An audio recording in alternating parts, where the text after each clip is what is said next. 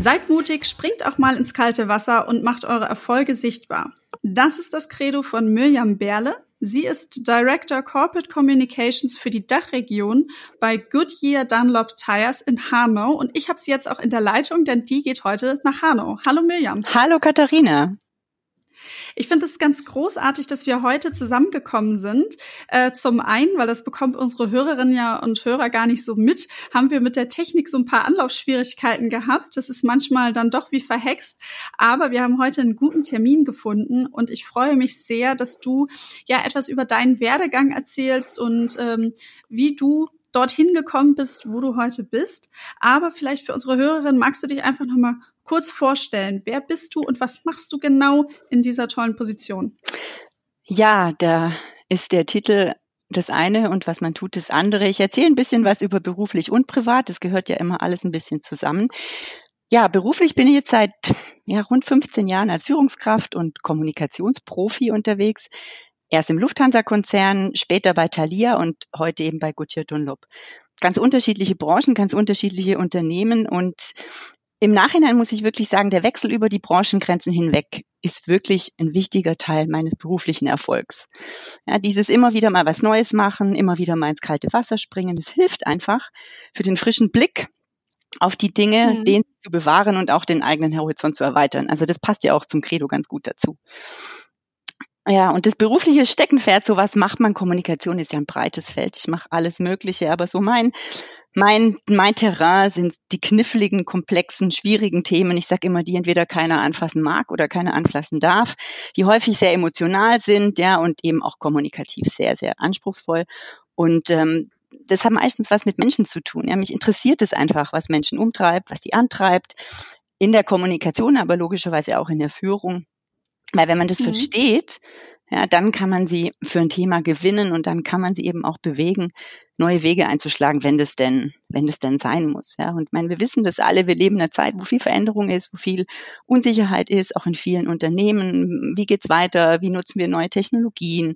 Ähm, da brauchen wir Kommunikation, um Vertrauen, Orientierung und Halt zu geben und das ist einfach immer wieder Führungsaufgabe, das kann man nicht voneinander trennen und das macht einfach den Job auch, auch so spannend. Ja, und ähm, ja, das ist so der Beruf und das Privatlich, Privatleben ist mir genauso wichtig. Ähm, ja, man muss, das ist manchmal anstrengend, da braucht man einfach Raum zum Krafttanken, zum einfach mal Seele baumeln lassen. Da sind Partner, Freunde, Familie sind einfach super wichtig. Auch mal für Austausch und Inspiration. Wie geht man mit einem Thema um? Wie erlebt man sowas? Und ähm, ich muss immer schmunzeln, wenn Menschen mich fragen, ja, ja, du bleibst immer so gelassen und wie machst du das wohl? Sag ich immer, na, das ist äh, nicht zu vergessen, in meinem Leben sind meine Laufschuhe. Ich laufe viel und lange und ähm, ohne Laufen ging's nicht. Und manchmal brauche ich, sage ich immer, wenn mich fragt so, ja, wie machst machst du das ja, hier kommt immer ein bisschen drauf an, je kniffliger das Thema, desto mehr Kilometer brauche ich am Main hier in Frankfurt und dann geht's wieder ganz gut. Also das ist so ein bisschen das, was hinter mir steckt, hinter meinem Job und hinter mir als Person. Ja. Sehr gut und vielen Dank schon mal für den ersten Einblick. Und du hast eben so schön gesagt, äh, auch Familie ist natürlich ganz wichtig. Und in unserem Vorgespräch hast du mir erzählt, dass du, ja, du bist im Allgäu aufgewachsen mhm. und du hast so euer Dorf schon mit 17 Jahren verlassen und ähm, da haben dir auch deine Eltern dich auch mit ermutigt oder die auch mit den Rücken gestärkt. Wo bist du hingegangen und eigentlich auch mit welcher Motivation her oder aus welcher Motivation heraus? Ja, muss sagen, ich kam schon wieder zurück. Also ich bin nicht ganz für immer gegangen und ich bin auch nicht geflohen. Aber ich war tatsächlich mit 17 ein Jahr in, auf der Highschool in Kanada. In der Kleinstadt, ganz im Norden von Ontario, das ist die Provinz, ähm, wo auch Toronto ist, die Stadt kennt man ein bisschen besser, ist wirklich da, wo man sich das ganz stereotyp vorstellt, wo Bären wohnen, wo es im Winter sehr kalt wird. Ähm, da war ich und ich wollte unbedingt raus aus dem Dorf eben nicht aus der Flucht, auf der Flucht, sondern weil ich die Welt sehen wollte. Kanada schien mir weit genug weg damals mit ausreichend Wasser dazwischen, dass ich auch echt weg bin. Und ähm, die Idee ist so mit 13, 14 entstanden. Ich habe die lang mit mir rumgetragen und es hat wirklich eine Weile gedauert, bis ich ja, und auch Mut gekostet, bis ich meine Eltern darauf angesprochen habe, auf so einen Bauernhof. Damals okay. war das nicht normal und ich habe immer gedacht, so, hm, ob die das wohl erlauben. Und ähm, die ganz überraschende Antwort für mich damals war, ja klar, kannst du schon machen, musst du halt selbst organisieren. Und dachte ich, okay, ja, Flug können wir dir bezahlen, ähm, wir unterstützen dich mit Kontakten, aber Agenturen, die sowas ähm, organisieren, ist zu teuer, das können wir uns nicht leisten. Ähm, aber wir geben dir alles andere, was du dafür brauchst. Ja, und dann habe ich das ähm, organisiert, hat eine Weile gedauert, aber ich muss manchmal im Nachhinein grinsen, weil das ist wirklich so mein erstes erfolgreich abgeschlossenes internationales Großprojekt, weil es waren wirklich viele dran beteiligt, die das möglich gemacht haben. Das hätte ich alleine nie geschafft. Ja, und wie, wie hast du das dann genau gemacht? Weil das ist ja jetzt ja äh, schon ein paar Jährchen her. Und äh, wenn deine Eltern einfach gesagt haben, so ja, okay, wir, wir zahlen dir den Flug, aber den Rest musst du alles selber organisieren und keine Organisation äh, kann dich da unterstützen. Wie, wie bist du dann da losgelaufen? Bin tatsächlich losgelaufen über das Netzwerk meiner Eltern. Also meine Eltern hatten Bekannte, die waren nach Kanada ausgewandert und die hatten eine Tochter, die war in meinem Alter und ähm, die wiederum hat mich an eine Lehrerin vermittelt, an der Highschool, an der sie selbst war. Und äh, ja, und die Lehrerin hat mir dann wirklich geholfen. Die war der Schlüssel, ähm, weil ich wollte nicht in einer deutschen Familie leben, weil ich wollte ja wirklich in Kanada sein, auch die Kultur, die Sprache kennenlernen. Ähm, das hätte ich zwar gekonnt, aber ähm, es war schon mein Wunsch, wirklich in die, in, in, nach Kanada einzutauchen. Und die Lehrerin, äh, mhm. Mrs. Neef hieß die, die hat ähm, mir geholfen, kanadische Familien zu finden an der Schule, ähm, bei denen ich jeweils ein halbes Jahr wohnen konnte. Also es war von vornherein festgelegt, dass ich erst ein halbes Jahr da und dann ein halbes Jahr woanders wohne. Und ähm, die hatten jeweils auch Töchter in meinem Alter. Das heißt, ich konnte so ein bisschen mit auf die Eckbank rutschen, wie man in Süddeutschland sagt. Also wirklich Teil der Familie werden. Und ähm, das war wirklich aufregend, der Prozess, weil es war frühe 90er kein Internet, kein Social Media, kein Skypen, per Brief und per Post ist das meiste gelaufen. Telefonieren war wahnsinnig teuer, das haben wir meistens nicht gemacht, nur im Notfall. Dann wieder warten, kommt die Antwort. Also viel Geduld, aber auch Durchhaltevermögen. Aber am Ende hat es sich gelohnt und es hat geklappt und ich war einfach wahnsinnig stolz. Ähm, und aufgeregt, als ich damals in den Flieger stieg. Ich weiß noch ganz genau ähm, an den Moment und an das Gefühl kann ich mich wirklich gut erinnern. Und meine Eltern haben wirklich alles getan, was sie tun konnten, um das zu unterstützen, auch um, um mich darin zu bestärken, weil das war einfach nicht, nicht üblich damals, dass so ein Mädchen ganz alleine ähm, aus dem Dorf nach Kanada geht. Da gab es schon, gab's schon auch viele, die das komisch fanden, aber da kann ich nachher noch ein bisschen was dazu erzählen. Aber die waren wirklich eine riesen, riesen Stütze, auch die Möglichmacher. Ja, ich gesagt haben, ja, geht. Wenn man was möchte, ähm, gibt es auch Wege und Lösungen sind einfach manchmal genau das, was man selbst suchen muss und nicht das, was auf der Straße liegt. Ja, das ist ganz großartig, dass du da deinen eigenen Weg gefunden hast und dass du auch so mutig warst und einfach gesagt so, hey, ich spreche diese Leute jetzt einfach an und äh, nutze dann wiederum die Kontaktkette, ist genau. es ja genau. quasi gewesen und äh, vertraue auch darauf, was dann da vor Ort passiert und äh, man kommt schon an und man wird mitgetragen. Jetzt warst du ein Jahr dann in, in Kanada, hattest irgendwie nur selten bis ganz wenig Kontakt zu deiner Familie zu Hause. Ähm, ich war selber auch im Ausland nach meiner Abiturzeit. Da war das schon so, ich habe meinen Eltern erstmal gezeigt, so ja, so funktioniert Skype. Also das konnten sie dann auch bedienen. Also meine Mama war dann da ganz gut. Ähm, aber telefonieren war da halt irgendwie dann überhaupt nicht mehr so teuer, also gar kein Problem.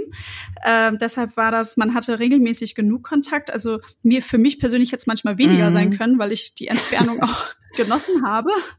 Ähm, was hast du besonders oder was hast du besonders aus dieser Zeit mitgenommen? Also wo hast du gemerkt, irgendwie, was waren so für dich die größten Learnings ähm, oder wo sagst du, in den Punkten habe ich mich extrem weiterentwickelt oder wo waren vielleicht auch mal Punkte, wo du gesagt hast, hm, da habe ich gemerkt, jetzt fällt es mir gerade ganz schön schwer, so alleine und so weit weg von zu Hause. Vielleicht magst du da noch Ja, vielleicht war es einfach nur ein Punkt, den ich nochmal nachschieben möchte, ist wirklich, dass meine Eltern, und das ist schon wichtig, die hatten immer uns das Gefühl, ich habe noch zwei Geschwister, die haben uns immer das Gefühl mitgegeben, es gibt eine Welt da draußen, es gibt Menschen, die helfen. Ja, man kann immer am Ende kann man immer Menschen fragen. Ne? Man muss auf Menschen zugehen. Und ähm, das, das war schon ein wichtiger Punkt, der geholfen hat. Die haben immer viel Wert drauf gelegt. Ja, Schulbildung, gute Noten. Ähm, das waren einfach Dinge, die haben natürlich geholfen, weil ich wollte ja nicht einfach nur mal so eine, ein Jahr lang irgendwo rumhängen, sondern ich wollte ja ähm, in die Schule gehen. Ähm, was mhm. mir damals wirklich auch geholfen hat, dass sie eben, wie vorhin schon gesagt, dass sie uns vermittelt haben, für das zu kämpfen, was uns wichtig ist, ja, und den Rücken zu stärken. So dieses Dasein, sagen, mach, aber wir stehen hinter dir, aber wir ziehen dich nicht überall durch. Und, ähm, und das war natürlich für mich damals auch als Mädchen, ne, das das war nicht, also das, das war für mich schon komisch, ja, zu sagen, hey, ne, für die Jungs war das eher, ja, die lässt man mal rauslaufen, aber so ein Mädchen mit 17, die lässt man nicht einfach nur gehen. Also auch dieses Vertrauen, das sie mir gegeben haben, dass ich da schon keinen Bock missbaue, ähm, irgendwo so weit weg, weil man konnte ja tatsächlich nicht so schnell hinterhergehen. Ähm, und was wirklich auch ähm, spannend war in der Zeit, oder äh, im, heute ist es spannend, damals fand ich es schon ganz schön schwierig auch teilweise, gerade als ich wieder zurückkam und kurz bevor ich ging.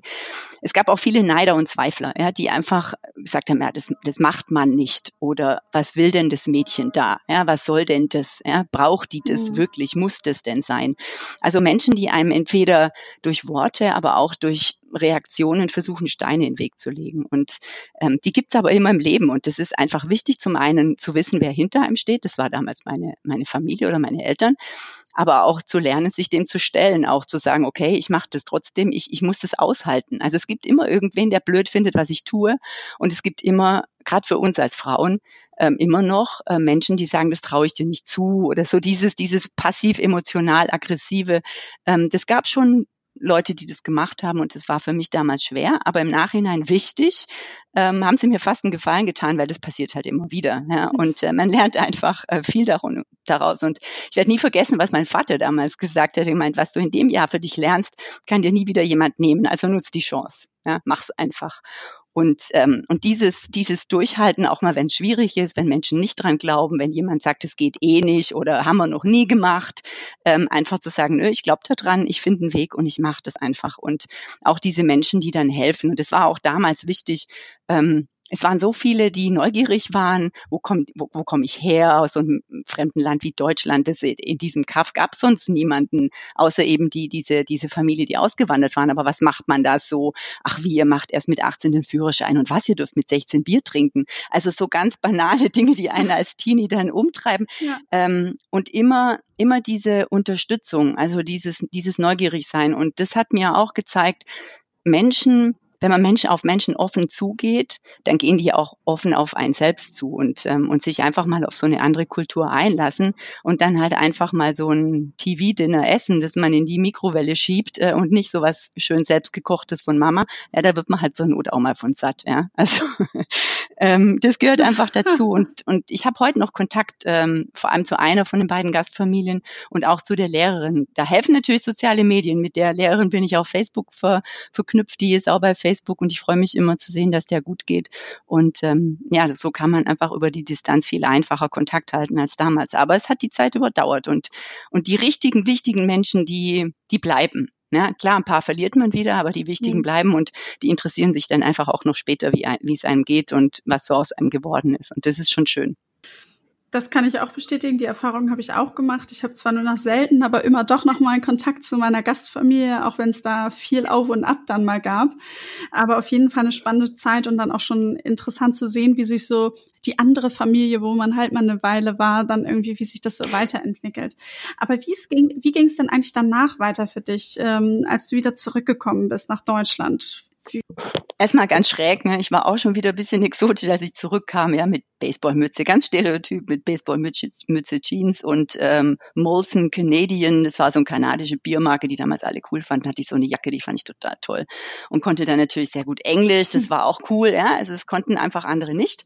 Ähm, und äh, ich kam zurück, habe Abi gemacht, äh, bin dann nach Konstanz gegangen zum englischen Geschichte studieren, Englisch und Geschichte, weil mich einfach die Fächer interessiert haben und nach Konstanz, weil an der Uni gab es ein Austauschprogramm mit der Uni in Ontario, weil ich wusste, als ich zurück war, ich will unbedingt wieder zurück ähm, nach Kanada zum Studieren. Und ähm, deswegen habe ich natürlich schon früh gesucht, wo sind die besten Ausgangsmöglichkeiten. Und wie gesagt, es gab dieses Austauschprogramm von Konstanz und mit, der, mit dem Land Baden-Württemberg auch noch, also schon mal zwei Möglichkeiten. Und es hat dann wieder geklappt. Ich war wieder dort. Ich war dann ja, einmal mit einem Stipendium zum Studieren in Toronto und dann nochmal später ähm, an der Uni auch in Toronto im Rahmen der Magisterarbeit. Also ich bin immer wieder zurückgegangen, habe auch Menschen, die ich dann während dem Studium kennengelernt habe. Also es würde jetzt zu weit äh, führen, aber auch dort waren Menschen wichtig und Menschen, die dann so bisschen meine Familie geworden sind und ähm, oder die ergänzt haben. Die haben ja niemanden ausgetauscht, ähm, zu denen ich auch heute noch Kontakt habe, wo ich auch auf eine Bank rutschen konnte und äh, die sich eingelassen haben. Und es war einfach wichtig ähm, und es war einfach super zu sehen, wie wie man so ja sein Netzwerk bildet und wie man mit Unterstützung auch arbeiten kann, wenn man sie annimmt. Ja, wenn man mit Gewalt versucht, alles selbst machen zu müssen, neigen wir Frauen ja auch manchmal dazu. Manchmal muss man so eine Hand einfach mal annehmen, die einem entgegengestreckt wird, dann macht es die Dinge ein bisschen einfacher und es fühlt sich trotzdem gut an. Und, und das ist ja das Credo, was du am Anfang auch gesagt hast, die Erfolge sichtbar machen, auch drüber zu reden und zu sagen, ich habe das, ich habe das geschafft. Also ich habe ich hab diesen Austausch organisiert. Ich bin an die Uni gegangen, weil, nicht weil es da so schön war oder weil es am See liegt und, also im Bodensee, ähm, weil man da im Sommer so schön baden gehen kann. Nein, ich hab, hatte ein Ziel und das war ein Teil davon, einfach auch an diese Uni zu gehen und diese Erfolge dann sichtbar zu machen, weil wenn Menschen fördern einen nicht, wenn sie nicht sehen, was man kann und dass man was kann oder andersrum, es macht es ihnen einfach leichter. Und das habe ich früh gemerkt, ähm, darüber zu reden, ohne das jetzt angeberisch vor sich herzutragen, aber ruhig stolz zu sein auf das, was man geleistet hat und Menschen daran teilhaben zu lassen, die dann merken, hey, ähm, da kann sie was und an einer anderen, anderen Stelle kann ich vielleicht noch helfen. Ja, und wie schafft man das jetzt im Englisch- und Geschichtsstudium? Wenn ich mich recht entsinne, war deine erste Position bei der Lufthansa. Wie, yeah. wie kommt man jetzt dahin? War das schon der ursprüngliche Plan, so in die Wirtschaft zu gehen?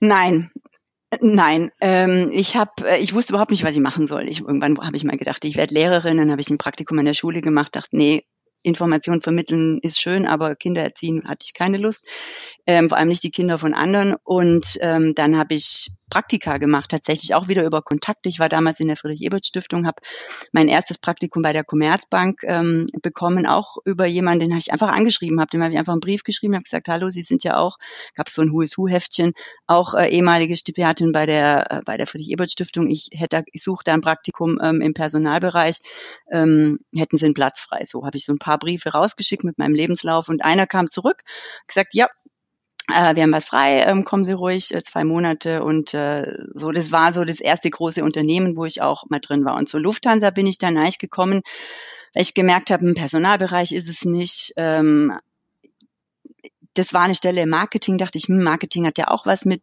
Vermitteln zu tun von Inhalten. Ich wollte auch mit Menschen zu tun haben. Ich versuche es einfach mal da. Auch eine, ein Unternehmen in Frankfurt. Ich war zu dem Zeitpunkt mit meinem damaligen Freund nach Frankfurt gezogen und habe einfach auch was gesucht, was mhm. hier so ist. Ähm, und habe dann die Stelle bekommen. Das war so ein Einsteigerprogramm damals für Geisteswissenschaftler. Und, ähm, und da habe ich einfach die Riesenchance bekommen, meine damalige Chefin nach einem halben Jahr ähm, dann in Elternzeit zu vertreten. Sie hat gesagt, wir haben jetzt ein halbes Jahr Zeit, was ich noch nicht wusste, als ich dich eingestellt habe, dass ich jetzt schwanger bin, in einem halben Jahr nicht mehr da. Die Stelle wird jetzt nicht äh, direkt nachbesetzt, aber ähm, jetzt haben wir ein halbes Jahr Zeit, um dich auf Flughöhe zu bringen, dass du mich überbrücken kannst, bis ich, äh, bis ich wieder da bin oder bis klar ist, was mit der Nachfolge passiert. Und das war natürlich mega kaltes Wasser. Ich dachte erstmal, er hätte riesen Muffensausen, waren große Projekte, zwei Stück. Ähm, und aber sie hat mir wirklich alles beigebracht. Sie hat gesagt, ich glaube daran, dass du das kannst. Ich teile mal Wissen mit dir, auch wichtig. Menschen, die Wissen teilen und nicht Wissen verstecken. Ähm, und so konnte ich damals wirklich zeigen, ähm, als sie dann weg war, dass ich dem gewachsen bin. Auch natürlich nicht alleine, auch natürlich immer mit einem Team. Aber ich habe gemerkt, dass kaltes Wasser wärmer wird, wenn man sich drin bewegt. Und, ähm, und so war ich dann nach anderthalb Jahren in, bei der Lufthansa Cargo war das damals, bin ich dann zu einem Startup im Lufthansa-Konzern gewechselt. Auch spannend, gibt es auch nicht so oft ein Startup im Konzern. Heute gibt es das öfter. Damals war es, glaube ich, das mhm. einzige. Ähm, und das war auch spannend, eine ganz neue Marke, die ähm, zu positionieren mit Kommunikation. Und ich hatte immer noch nicht auf dem Schirm, dass ich, äh, dass Kommunikation mein Beruf wird. Und da hat damals mein damaliger Chef zu mir gesagt, du hast doch irgendwas mit Sprachen studiert, kannst du mal eine Pressemitteilung schreiben? Äh, und ich so, äh, okay. Und dann habe ich auch jemand gefragt, den ich kannte bei der Cargo, die saßen in, im Nachbarflur. Kannst du mir mal erklären, wie das geht mit so einer Pressemitteilung? Ähm, ich muss das jetzt hier machen. Und dann habe ich meine erste Pressemitteilung geschrieben. Und so ging es einfach immer Schritt für Schritt. Menschen schmeißen einem was auf den Tisch oder trauen einem was zu. Man sagt nicht, oh, kann ich nicht, gibt's jemand anderem, sondern weiß zwar nicht, wie es geht, aber ich kenne jemand, der es mhm. weiß oder ich kenne ein Buch, wo es drin steht oder ich suche mal im Internet heutzutage. Ich mache es einfach mal. Und so ähm, wurde das im, einfach immer mehr, meine Verantwortung größer. Dann kam die erste Personalführung dazu. Das ist einfach, alles hat sich so entwickelt. Menschen, die sagen, hey, ich glaube dir das, ich war auch sehr jung, als ich die erste, ähm, erste Personalverantwortung hatte. Aber ich habe es einfach auch versucht mit einer Mischung aus Wissen, das ich mir von anderen geholt habe, aber auch von Bauchgefühl. Ja, was passt zu mir? Wie würde ich das machen? Wie würde ich gern geführt werden? Wie hätte ich gern meine Chefin? Und, ähm, und das hat geholfen. Und so ging es einfach Schritt für Schritt. Ähm, und dann bin ich irgendwann raus, weil ähm, dann waren, war der Weg zu Ende in so einem kleinen Unternehmen, im großen Konzern, ein kleiner Fisch im großen Teich wollte ich nicht sein. Ich wollte auch mal eine andere Branche ausprobieren nach sieben Jahren in der, in der Luftfracht. Und, ähm, und dann hat mir jemand angeboten, ja, du kannst äh, zu Thalia wechseln, ähm, dort äh, die Kommunikation aufbauen. Das war 2009 war auch eine spannende Phase, weil das gab es nicht. Es gab keine, also es gab dort keine Kommunikationsabteilung. Es gab zwar jemanden, der das gemacht hatte, so ein bisschen, der war aber weg. Und der Geschäftsführer, der heute auch noch da ist, sagte damals, ja, ich brauche jemanden, der mir das aufbaut, der aber auch äh, stark genug ist, auch mit mir auch mal in Diskussion zu gehen, auch Dinge, auch eine Meinung hat, auch auch weiß, ähm, was sie möchte. Und, äh, und dann habe ich gesagt, ja, mache ich. Dann bin ich weggezogen nach Hagen, Westfalen, ist jetzt auch nicht so der Nabel der Welt, aber ich dachte, why not? Und ähm, ja, und war dann in einer sehr spannenden Phase äh, dort, wo ich auch wieder vieles zum ersten Mal gemacht habe also bisschen M&A hatte ich vorher, weil äh, Time Matters aus der Lufthansa ein bisschen raus äh, verkauft wurde damals, äh, als ich noch dort war. Aber ähm, ich habe äh, Eigentümerwechsel, da wurde damals der, ne, der Douglas-Konzern neu, neu aufgeteilt. Mhm. Ähm, ich habe mit Private Equity Unternehmen zusammengearbeitet. Ich hatte die Buchhandelskrise, äh, ne, ist total, hat total reingehauen, die Verschiebung ins Internet. Und Thalia stand als, als ja, als damals Teil eines börsennotierten Unternehmens ähm, nämlich dem Douglas-Konzern, total in der Öffentlichkeit. Und ich musste damit umgehen, musste das aushalten, musste überlegen, wie gehen wir damit um als Unternehmen, wie gehe ich persönlich damit um als Mensch, mit diesem Druck von außen, mit den vielen Fragen, mit vielen Dingen, die ich auch vorher noch nie gemacht hatte. Und trotzdem aber wollte ich natürlich auch immer beweisen, dass ich dem gewachsen bin, dass ich das kann, ähm, immer so diese Mischung aus Ehrgeiz und Demut und ähm, und das war auch eine wahnsinnig anstrengende, aber unglaublich spannende Phase. Ich habe den Tolino ähm, mit auf die Welt gebracht, den E-Reader, der heute sehr erfolgreich ist, eine ganz neue Marke mit anderen Buchhandelsunternehmen zusammenarbeiten. Also das war war wahnsinnig spannend und auch eine Phase mit ganz viel kaltem Wasser, mit ganz viel Druck, ähm, aber auch mit ganz viel Lernpotenzial. Und ich glaube, das ist das, was sich so durchs Leben zieht bis heute, ist dieses wechseln zwischen Branchen, auch mal was Neues ausprobieren, wenn einem jemand eine Tür aufmacht, einfach mal durchgehen. Man kann immer wieder zurück. Ja, man kann immer sagen, nee, das war es jetzt nicht so, ich gehe wieder zurück. Ich habe auch mal Projektmanagement, äh, KPI, irgend so ein KPI-Projekt geführt, als ich ganz am Anfang stand. Da habe ich relativ schnell gemerkt, Projekt äh, leiten gerne, aber äh, nicht um neue KPIs aufzustellen und sich so in Zahlen einzugraben. Das ist jetzt nicht so meins. Dann bin ich aus der Tür wieder raus. Mhm. Also das ist schon wichtig. Aber ist das auch der, ist das auch der Punkt, der dir auch geholfen hat, mit dem Thema Druck, also damit umzugehen, dass du gesagt hast, wenn du halt gerade auch viel Druck hattest, hat dir das geholfen, der Gedanke, okay, wenn es ganz schlimm wird, ich kann auch noch mal wieder durch die Tür wieder zurückgehen? Oder was ist so da so ein bisschen so, ja, dein Punkt gewesen? Wie bist du damit umgegangen? Was hat dir geholfen? Ja, zum einen dieses, ich muss hier nicht arbeiten. Also es zwingt mich keiner. Die wirklich ich kann immer wieder zurück. Ich kann ja immer irgendwas anderes tun. Irgendwas, und wenn es nur für eine Zeit lang Brötchen verkaufen ist, ich kann immer irgendwas anderes tun. Aber gleichzeitig auch ähm, trotzdem das mal aushalten.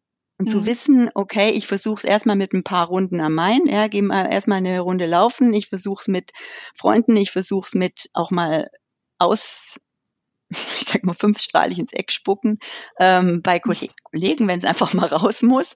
Ähm, erstmal die Dinge versuchen und also zu gehen ist immer die letzte Option. Love it, change it or leave it. Ja, und, und just change it hat ja auch mit einer inneren Einstellung zu tun, dass ich meine innere Einstellung zu einer Sache vielleicht verändere und vielleicht was, was mal schwierig ist, einfach annehme. Ja, kein, kein Sportler ähm, gewinnt leicht, wenn er nicht mal ein hartes Training hinter sich hatte. Es ist halt so. Mein Vater oder meine Eltern haben auch immer gesagt, von nichts kommt nichts. Und das stimmt schon. Und äh, das einfach mal auszuhalten und sagen, hey, du schaffst es. Ähm, aber es ist manchmal schon schwierig. Also das sind so Freunde, Familie, ähm, einfach heim, heimkommen und sich mal einfach aufs Sofa legen und jemanden zu haben, der sagt, ja, das klappt schon. Ähm, das sind jetzt Wachstumsschmerzen. Das war dann, als ich von Thalia zu den Reifen kam, komplett neue Branche, international globales Unternehmen, amerikanisch, total anders als so ein deutsches Familienunternehmen. Auch nicht einfach. Auch Kollegen, die erstmal gefragt haben, hä, Bücher und jetzt Reifen, äh, wie jetzt? Warum wie haben die dich das? eingestellt? Ja. Wie machst du das? Warum machst du das? Ja, was tust du hier? Ähm, so, und sich einfach das Schritt für Schritt wieder anzueignen, sich zu besinnen, wie man es in anderen Fällen getan hat. Und das kann man sehr häufig übertragen ähm, wie ist das Gefühl, wie war das, als ich da durchgelaufen bin? Wie war das, als es in dieser Zeit, ne, als es bei Thalia in dieser, in diesem Umbruch der Buchbranche so schwierig war? Ich bin ja auch durchgelaufen. Wie war das? Wie hat sich's angefühlt, als ich durch war? Und, und sich das auch vor Augen führen, wie fühlt sich dann am Ende das gut an, wenn man es wirklich geschafft hat? Was aber nicht heißt, dass man nicht auch sich eingestehen darf, nee, das ist mir jetzt zu viel, ich gehe jetzt durch die Tür wieder zurück. Hm. Jetzt hast du eingangs auch darüber berichtet und hast gesagt, du hast dir deine Zeit in Kanada grundsätzlich selber organisieren müssen und bist da auch schon ja relativ früh mit irgendwie der 17 ja auch schnell in so eine große, also in so eine Verantwortung gerutscht. Mhm. Und hast, denke ich, auch mal sehr schnell auch gelernt, ähm, ja auch dort in Kanada selber mit deinen Finanzen umzugehen, ähm, organisieren. Also ich, vielleicht kannst du gleich noch mal ein bisschen was dazu erzählen, wie, wie das in der Zeit so lief, wie du dich da so finanziell in Anführungszeichen durchgebracht hast. Aber dann würde mich auch interessieren, wann hast du das erste Mal, weil du hast ja auch erzählt, du hast viele Praktika gemacht. Also das heißt mhm. ja irgendwie mal hier gearbeitet, mal da gearbeitet. Und ich sag mal, kennen wir ja alle, man bekommt eine Praktikumszusage, also los, auf geht's, Zimmersuche, Wohnungssuche, irgendwo unterkommen. Meistens sind die Timings relativ knapp und dann geht's wieder zum nächsten. Äh, irgendwo muss das Geld ja dann auch herkommen. Und in der Phase ist es ja meistens schwierig, wenn man es dann, ne, je nachdem, wie man es bezahlt bekommt. Heutzutage gibt es ja auch andere Regelungen noch. Ähm, aber wann hast du irgendwie so angefangen, dir auch was für, für das für später zur Seite zu legen? Ja, in Kanada war es ganz, äh, ganz nett. Ich hatte natürlich Taschengeld. Ja, das haben ja dann auch meine Eltern noch ein bisschen was mitgegeben. Die haben gesagt, dein Taschengeld, was du hier bekommen würdest, und dann ein kleines bisschen mehr, geben wir dir mit, du bist ja weiter weg. Das musste ich halt haushalten. Deswegen, ich glaube, ich habe ein einziges Mal mit meinen Eltern telefoniert, weil das kostete damals 50 Dollar. Einmal, mhm. glaube ich, eine Viertelstunde telefonieren. Und das macht man dann halt nicht jede Woche so. Ähm, und dann war ich auch mal ein bisschen babysitten, aber ich wollte jetzt ja auch nicht richtig viel arbeiten gehen durfte ich auch gar nicht, sondern ich war ja auch in der Schule. Also ich habe eben von diesem Taschengeld, von ein bisschen Babysitten und davon gelebt, dass ich natürlich bei den Familien dazugehört. Also ich habe zu essen bekommen, ich habe zu trinken bekommen. Ähm, ich musste ja nicht, also das musste ich ja alles nicht bezahlen. Das gehörte einfach zum zu dem Deal, den wir mit denen ausgemacht haben, dazu. Ähm, mhm. Und da waren die auch bereit. Also das, das war schon wirklich ein bisschen Luxus auch. Und ähm, dann. War auch großartig, ne? Wahrscheinlich äh, ja. ich auch gesagt, so ein bisschen so wie du vorhin gesagt hast, ich bin auf die Eckbank einfach mit dazu gerutscht. Ja. So mit dieser Mentalität, naja, ob es jetzt einer mehr oder weniger ähm, ist wahrscheinlich für die Erfahrung, ist ja für sie auch eine Erfahrung gewesen, dann doch eine gute genau. Investition gewesen. Genau, absolut. Und ähm, und später, ja, die bei den Praktika, ich habe immer, also ich habe immer gearbeitet. Ich muss auch sagen, ich hatte auch das große Glück. Ähm, ich hatte vorhin schon kurz die ähm, Friedrich-Ebert-Stiftung erwähnt. Ich hatte ein, ein Stipendium. Ähm, das heißt, ich habe da, man kriegt dann auch nicht mehr wie bei BAföG, aber das musste ich dann hinterher einfach nicht, äh, nicht zurückzahlen. Das war schon toll. Ich musste halt immer meistens den Leistungsnachweis erbringen. Aber es hat natürlich nicht gereicht für dann mal irgendwo schnell woanders leben für ein Praktikum. Ich habe in den Sommerferien gearbeitet, Nachtschicht, ja, in der Verpackungsmaterialfabrik, ja, das ist auch, aber es hat mir halt gezeigt, das Studium lohnt sich, das möchte ich nicht mein ganzes Leben machen ähm, und habe das zur Seite gelegt und habe dann natürlich dann mit dem Geld gehaushaltet oder ähm, ich habe dann mal bin mal bei Freunden ähm, untergekommen ähm, für eine kurze Zeit, wenn einfach für eine Übergangsphase oder habe auch dort ähm, wieder, ne, wer kennt wen, der jemanden kennt. Also als ich damals bei der Commerzbank da dieses erste Praktikum gemacht habe, das war wirklich sehr kurzfristig und hat mir ein, ein einer, der war, glaube ich, auch Stipendiat bei der Ebert Stiftung, ich weiß es nicht mehr, der ähm, hatte auch ein Praktikum in der Zeit und sagt, ja, ähm, ich frage mal bei der, wo ich da wohne, ob die noch einen Platz frei hat. Hatte sie nicht mehr, aber sie meinte, ich legte eine Matratze in die Waschküche. Wenn du mit der Waschmaschine zusammen für zwei Monate wohnen kannst, ähm, dann kannst du da noch unterkommen. Ja, das habe ich dann halt gemacht. Ich halt mit der Waschmaschine, also das war ja kein hässliches, also das war jetzt halt ein Zimmer, da stand halt die Waschmaschine drin. Ähm, ja, ja, gut, da muss man ein bisschen Abstriche machen, aber ähm, ich hatte ein Zimmer, ich wohnte mitten in der Stadt, ich musste, konnte zur Commerzbank laufen, ähm, brauchte ja kein Ticket mehr zusätzlich. Also das war alles, alles ganz okay. Und dann so das erste Mal, das war dann immer nur zur Seite gelegt für das, für, für diese Notfälle. Aber als ich dann äh, meinen mhm. ersten Job hatte, wollte ich dann auch was äh, fürs Alter zur Seite legen und hatte natürlich keine Riesensprünge. Da bin ich damals, hatte auch keine Ahnung, da bin ich ganz banal ähm, zur Bank gegangen und habe gesagt, hallo, ich bin Miriam, ich bräuchte da mal was für, für die Altersvorsorge, können Sie mir mal erzählen, wie das funktioniert. Und dann habe ich damals meine erste kleine Rentenversicherung abgeschlossen ähm, das waren, glaube ich, weiß nicht, 50, 50 Mark im Monat, glaube ich, damals sogar noch. Ähm, und äh, das war nicht viel, aber ich war ganz stolz, wenigstens hatte ich ein bisschen was zur Seite gelegt und dann sukzessive natürlich mit, ähm, mit dem ja, Gehalt wird ja dann noch mehr, habe ich das immer wieder, immer wieder angepasst und ähm, um da mhm. auch was zur Seite zu legen, klar. Also. Und äh, wie kümmerst du dich heute so um deine Finanzen? Welche Rolle spielt es bei dir? Ähm, ja auch vielleicht bei dir in der Beziehung. Wie, wie geht ihr damit um? Also ich für mich habe äh, unterschiedliche Töpfe ja, also das muss man sich jetzt nicht so vorstellen wie so Spanschweinchen, aber so gedankliche Töpfe. So erstmal die. Das, wir sagen auch immer Töpfe dazu. Ich habe mal eine tolle Ausgabe mit meiner Kollegin Katrin gemacht. Die hat mal die äh, ja wirklich aufgeschlüsselt, welcher Topf wofür ist. Und das ist immer großartig, wenn sie das auch immer hier äh, auch mal bei uns so erzählt. Ah, den Topf, ich habe jetzt noch den Topf aufgemacht und mach da noch mal mehr. Aber es hilft halt einfach zu sortieren und zu strukturieren. Also genau, also ich habe Töpfe kennen, kennen unsere Hörerinnen schon. Absolut, ja, so den Basics-Topf ja, für Miete, Versicherung, Lebens Lebensmittel und so, dann den Vorsorgetopf ja, immer wieder mal anpassen, dann den Notgroschentopf, ja, so der und der macht mich auch im Kopf frei, ne? Den brauche ich, weil dann kann ich nämlich immer die Tür wieder zurückgehen und kann sagen, ich muss hier nicht, ich kann mich auch eine Weile über Wasser halten, ich muss hier nicht arbeiten, ich möchte hier arbeiten oder wenn mal Notfall passiert, ähm, der ist ganz wichtig, da gehe ich auch nicht dran. Ähm, und dann so diesen Luxustopf für die schönen Dinge, ja, Reisen, Schmuck, Klamotten. Ich habe schon eine Schwäche für schöne Schuhe. Ähm, mhm. und äh, ja, also die Dinge, die man sich einfach gönnt, ja. Und je mehr in dem Topf, also wenn ich halt teures Paar Schuhe gekauft habe, dann gibt's halt nicht gleich nochmal ein zweites Paar, dann muss der Topf halt erst wieder voll werden. Und ähm, ja, und privat ähm, in der Beziehung ist es wirklich so, dass wir für die Basics ein Gemeinschaftskonto nutzen. Das haben wir damals so besprochen und gesagt, das ist eigentlich am einfachsten. Wir machen ein Konto auf, jederzeit einen festen Betrag rein. Wir gucken vorher ungefähr, was wir für Miete brauchen und so Pi mal Daumen, was man so, so für Essen und so braucht. Ja, und, und dann hat man halt einen Dauerauftrag, dann läuft es auf das Konto, von da geht die Miete ab. Ähm, von da hat man heutzutage EC-Karte, dann zahle ich, wenn ich einkaufen gehe, halt immer mit der EC-Karte oder, oder mein Partner mhm. dann auch damit. Das ist fair, das ist total einfach. Und wenn wir halt mal merken, ähm, das wird jetzt vielleicht knapp, weil wir weiß ich nicht, ja, irgendwie mal im Sommer dreimal groß zum Grillen eingeladen haben, dann schmeißt halt jeder noch mal ein bisschen was rein und dann macht man den mal kurzfristig, füllt man den wieder auf, aber normalerweise passt es total gut. Und ähm, ja, und so über Altersvorsorge, Anlagemöglichkeiten tauschen wir uns auf, also äh, aus. Also wir, wir gucken halt, ne, was machst du, was hast du gemacht, äh, was mache ich, ach, wie läuft es gerade, was habe ich für eine Idee, was habe ich gehört. Ähm, und das finde ich auch wichtig, weil es wäre eine komische Beziehung, wenn man das Vertrauen nicht hat, hätte, auch über, über Geld zu reden, weil Geld ist ja es stinkt ja nicht, das ist ja nichts Blödes, ist einfach was, das da ist und über das kann man ganz normal sprechen.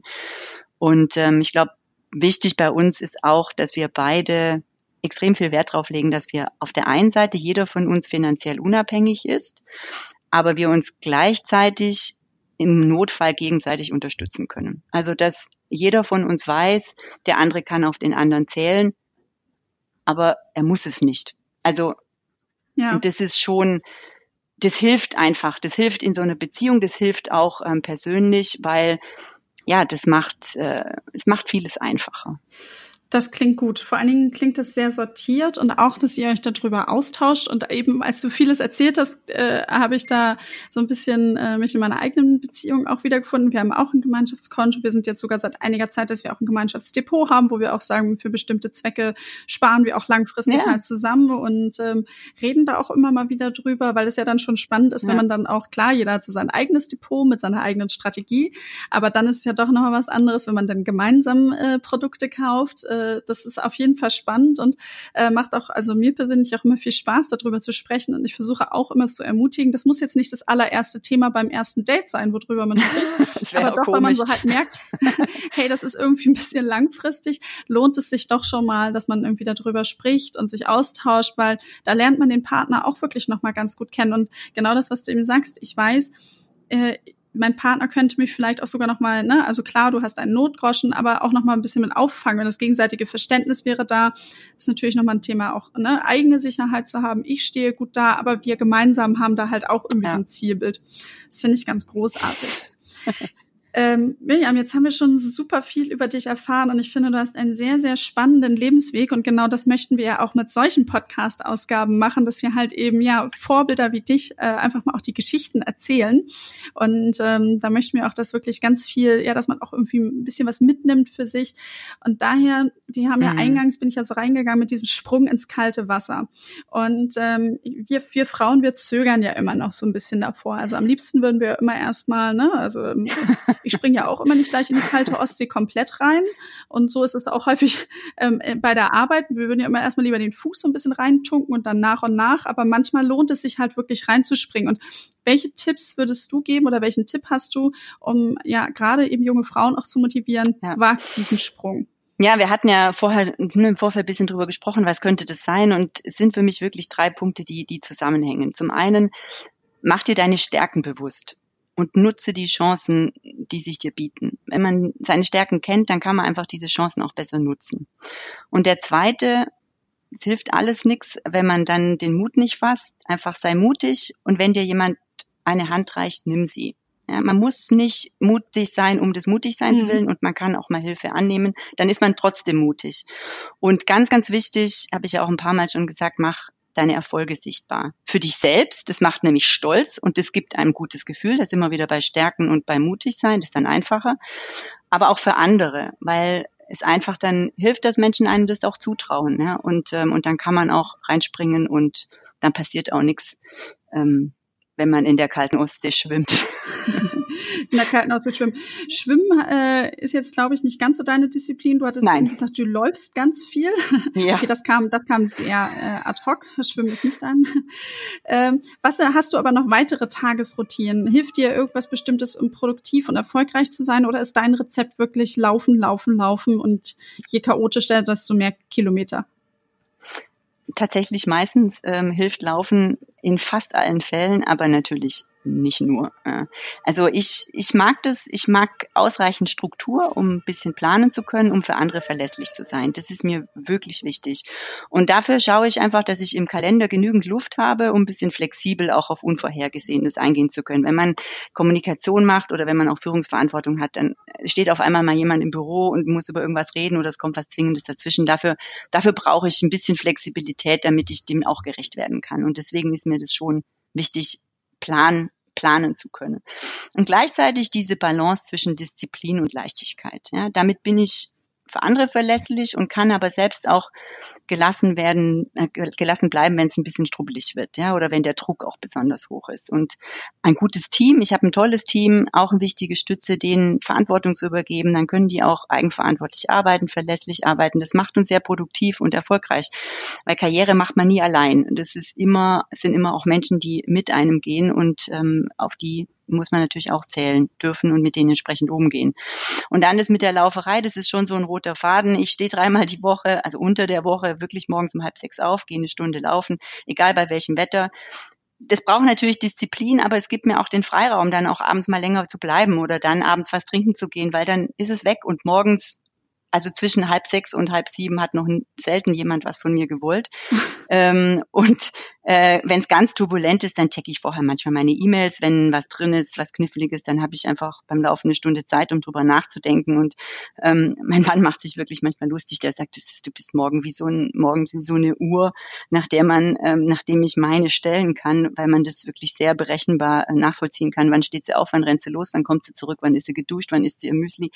Aber das hilft mir dann natürlich ähm, den Rest des Tages bisschen flexibler zu sein. Und, äh, und wenn man auf den Arbeitsalltag guckt, dann plane ich wirklich ähm, mittellängerfristig nach Aus Aufgaben und nach Deadlines, was ist dringend, was ist wichtig, was kann ich notfalls schieben. Dann habe ich immer so ein bisschen ähm, Arbeitspuffer quasi, wenn, wenn ich mal was schieben muss, aber weiß auch genau, das und das muss dann und dann fertig sein und das ist mir dann auch wichtig. Und wenn ich mal unterwegs bin oder ein Tag mit Terminen vollgestopft ist, dann versuche ich immer, wenn es geht, am nächsten Tag ein bisschen Luft einzuplanen. Eine E-Mails lesen braucht auch Zeit, mhm. ähm, auch die ordentlich zu beantworten braucht Zeit und ich lasse Menschen nicht gern warten, deswegen versuche ich dann eben da auch die Luft zu haben, um dann nicht zu sagen, hey, ich habe ich bin nicht stolz drauf, wenn ich 500 E-Mail, unbeantwortete E-Mails im Postfach habe. Ganz im Gegenteil. Ähm, das, das mag ich nicht. Und ähm, deswegen ist es so, ja, immer diese Mischung aus Disziplin, Leichtigkeit, ähm, gewisse Struktur, aber eine große Flexibilität. Damit bin ich immer ganz gut gefahren. Ja, das mit dem Sport am Morgen und über Dinge nachdenken, das äh, kann ich verstehen. Im Moment fällt es mir zwar schwer, morgens irgendwie rechtzeitig hochzukommen, warum auch immer, aber im Prinzip äh, bin ich da ja, genau. Sommer doch viel einfacher. Gepolt äh, wie du, weil ich gehe in der Tat aber dann lieber am liebsten schwimmen, also laufen, okay. laufen nicht so. Und ähm, ja, das ist dann schon, man merkt, man startet irgendwie anders in den Tag. Ja. Aber ja. du hast eben auch ein ähm, tolles Zitat gesagt, und zwar hast du gesagt, Karriere macht man nie allein. Das finde ich irgendwie ist ein sehr schönes Zitat, weil man dann halt merkt, so gemeinsam ist man auch viel stärker. Und Absolut.